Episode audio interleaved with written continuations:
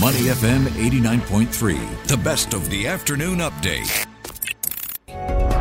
Money in the market on Money FM 89.3. Welcome to Money in the Market. I'm Willie Keng. Most Asia Pacific stocks fell as concerns over a Chinese economic slowdown kept sentiment down, while Japanese stocks fell as the Bank of Japan is considering a potential pivot of its current monetary policy.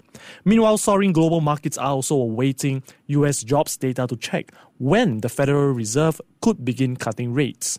What would this mean for investors? How would a potential rate cut in 2024 impact Asian markets, and how should investors position their portfolios? Joining us on the line today as we unpack all of this is Ho-Min Lee, Senior Macro Strategist at Lombard Odier. Hi, Ho-Min. Thank you for joining us today. Hi, Willie. Thank you for having me. Yeah, great to come on the show.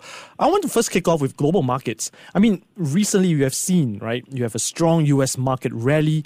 Investors and central banks across the world are closely watching for the Fed to cut interest rates. Now, in your 2024 investment strategy report for private clients, I just want to know what are some of the economic conditions that will continue into 2024 that will move markets? Well, we think at the global level, the fundamentals are not going to be drastically different uh, this year, even though at the country level, the story is could vary quite a bit. So at the global level, we see growth, you know, roughly about the same as this year, but with uh, substantially lower inflation in terms of annual average and uh, slight uh, softening in the labor market. So these conditions could definitely start triggering some conversation about a shift in monetary policy. And if we are right in this view, then certainly some adjustments make sense. So that's still going to be the major story for this year. But if you think about the market chatter about six to 12 months ago, you know, when we still worried about inflation and, you know, interest rates could, you know, potentially rising further, that was the chat six to 12 months ago, had completely changed. And mm. uh, from investors' perspective, that's a more manageable environment, we would argue. You know, investing is not going to be as disorienting, you know, hopefully 2024, you know, compared to 2022 or 2023. Mm, and you know, following up from what you have mentioned, investing is not going to be as disorienting. At the same time, there are also concerns that a recession may seem to be dying down now. I mean, looking at what you have just mentioned, is the U.S. economy set to avoid a recession here? So we acknowledge that the prospect for soft landing has improved quite a bit in the U.S. just on the basis of data that have been released in the past few months, where you know, that indicate, you know, consumers are doing okay, but the labor market is now basically softening from was once an incredibly tight condition. So, you know, that prospect has improved, but uh, we'll still be somewhat cautious in terms of the first half uh, growth outcome for the U.S. next year because we're beginning to see the possibility of maybe, you know, marginal, you know, more financially constrained households and businesses, you know, beginning to see the impact of all the tightening that has been done so far. We acknowledge that the prospect for soft landing has improved, but it's possible that, you know, we still get a you know weakening in the labor market. That's basically on the borderline of a mild recession in the U.S. Still have to watch out for that. And certainly, this is the reason why Fed will have to start cutting in the second half of the next year. Yeah, and speaking about the Fed cutting rates, how soon do you see this impending interest rate cut coming? And do you think that there could be multiple rate cuts here?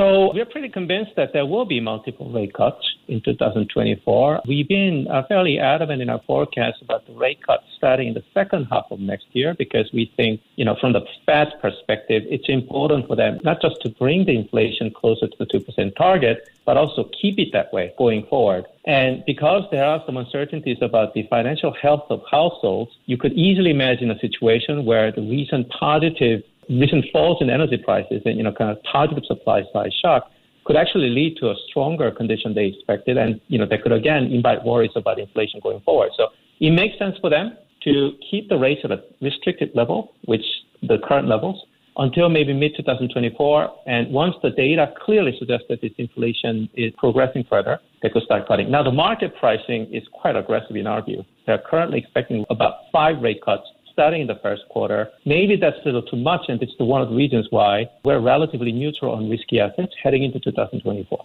Mm, and speaking about five potential rate cuts next year, I mean, if we see from last year where you have the surprise increase in interest rates, this year, you know, how will these potential rate cuts, which I've just mentioned, impact markets? Or do you think markets have already priced all these rate cuts in? So, uh, argument could be made that they have priced too much at this juncture. So maybe, you know, we will be experiencing a period of kind of, you know, calibration over that prospect because, you know, from our perspective, you know, five rate cuts might be a little excessive. Mm. And in fact, we actually got, you know, for instance, you know, Chair Powell from U.S. Federal Reserve seemed to be trying to kind of pushing back a bit against uh, development a bit in his speech last week in Atlanta. So in the very near term, actually, you know, the aggressive pricing in the market is a bit of risk that you need to deal with. But, you know, looking over the long-term horizon, the policy regime has shifted, right? We're no longer dealing with rapid hikes in rates. We're talking about rate cuts as the next move. And again, from the investor's perspective, that makes the market environment a little more manageable. And there is a prospect of maybe diversified portfolios delivering better returns because so far it's been a story of equities and bonds falling together, rising together.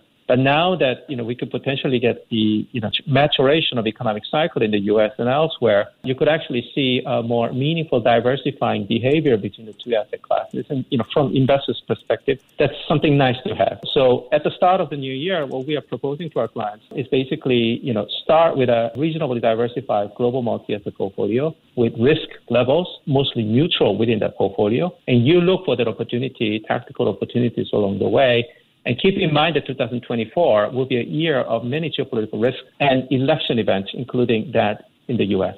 So that might be a kind of more reasonable way to start the new year.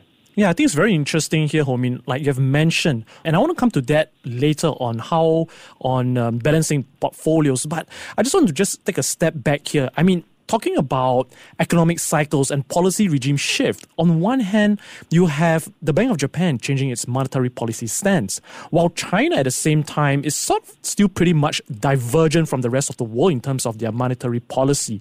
Now, I just want to ask, in terms of Asia, what about the terms of economic growth in the region here? Can we see growth in Japan and in China come 2024? So for major economies in Asia, you know, we are still relatively positive on Japan's economic outcomes, even though growth will slow down from this year's a pretty strong level to something like 1% next year, which will be slightly above consensus expectation, by the way. So, and we do expect wage growth to be quite decent and inflation, you know, to average roughly about 2% next year. Mm. And those outcomes, in our view, will be still relatively positive for Japan. And, you know, it makes sense for Bank of Japan to consider an end to, you know, negative interest rate at some point next year. We're actually pinning down April as the timing for that. So Japan, you know, both cyclically and you know, structurally, it's a good market to kind of focus on. China, you're absolutely right. You know, the policymakers are trying to boost the economy. Now they're doing that with a bunch of constraints. For instance, Beijing is trying to keep the currency stable. Maybe that goes against the reflationary efforts because you're talking about an economy where inflation is actually close to 0%. In fact, it's slightly negative, the latest report. So, you know, so far, all the pro-growth measures that are put forward by Beijing really have not convinced the markets yet, it seems. You know, maybe that could change that in the upcoming policy meetings, but we are conservatively assuming that there will be some deceleration in growth next year to 4.7%. And finally, India, you know, the latest state assembly election suggests that we'll get a policy continuity. And we do expect capex activities to be pretty strong. So we're still expecting a mid 6% above, you know, consensus growth next year. So it's going to be a mixed bag. You know, if you think about the country experiences, but the overall region experience, we think stable enough outcome, but probably slightly better outcome for South Asia, including India, going forward. Mm, you have got a good grip on the macro outlook here. And with this economic backdrop, I mean, Ho Min, what are you telling your clients on how they should balance their multi asset portfolios here? I mean, you have seen recently where the market is starting to pile back capital back into the bond market as well. So we have experienced quite a strong rally in past few weeks. So that kind of, you know, fragile sentiment after the summer, now we have mostly recovered from that. But that process also, you know, limits the upside potential for risky assets going forward. So as I said, within the diversified multi-asset portfolios, are more or less neutral on equities We're slightly still positive on fixed income because we're still dealing with a year when the rate cuts will start, and it's generally a good idea to have that asset. And keep in mind that you know the market's mantra has really shifted from there is no alternative to equities to there are many alternatives to equities, right? Uh, mm. Because the other asset classes definitely deliver high returns compared to say the popular U.S. market. So the bottom line is we think it's okay to have a diversified portfolio with maybe a slight tilt towards fixed income assets. Uh, we do think the slowing growth and slowing inflation will be supportive for the kind of positioning. And, you know, if you look at the equity market volatility index, it's about 13 percent for U.S. S&P 500. There will be some periods next year, for sure, at least in our view, that the volatility index will actually spike due to maybe geopolitical risk or election risk. These will be opportunities where you could consider tactically, you know, to increase risk gap, risk allocation within your portfolio. So that's kind of our game plan as we start the new year. Right. We have been speaking to Ho-Min Lee, Senior Macro Strategist at Lombard Odier. Thank you so much for your insights, Ho-Min. Thank you, Willie. Stay with Money FM 89.3. To listen to more great interviews, download our podcasts at awedio.sg or download the Awedio app. That's A W E D I O, Awedio at the App Store and Google Play.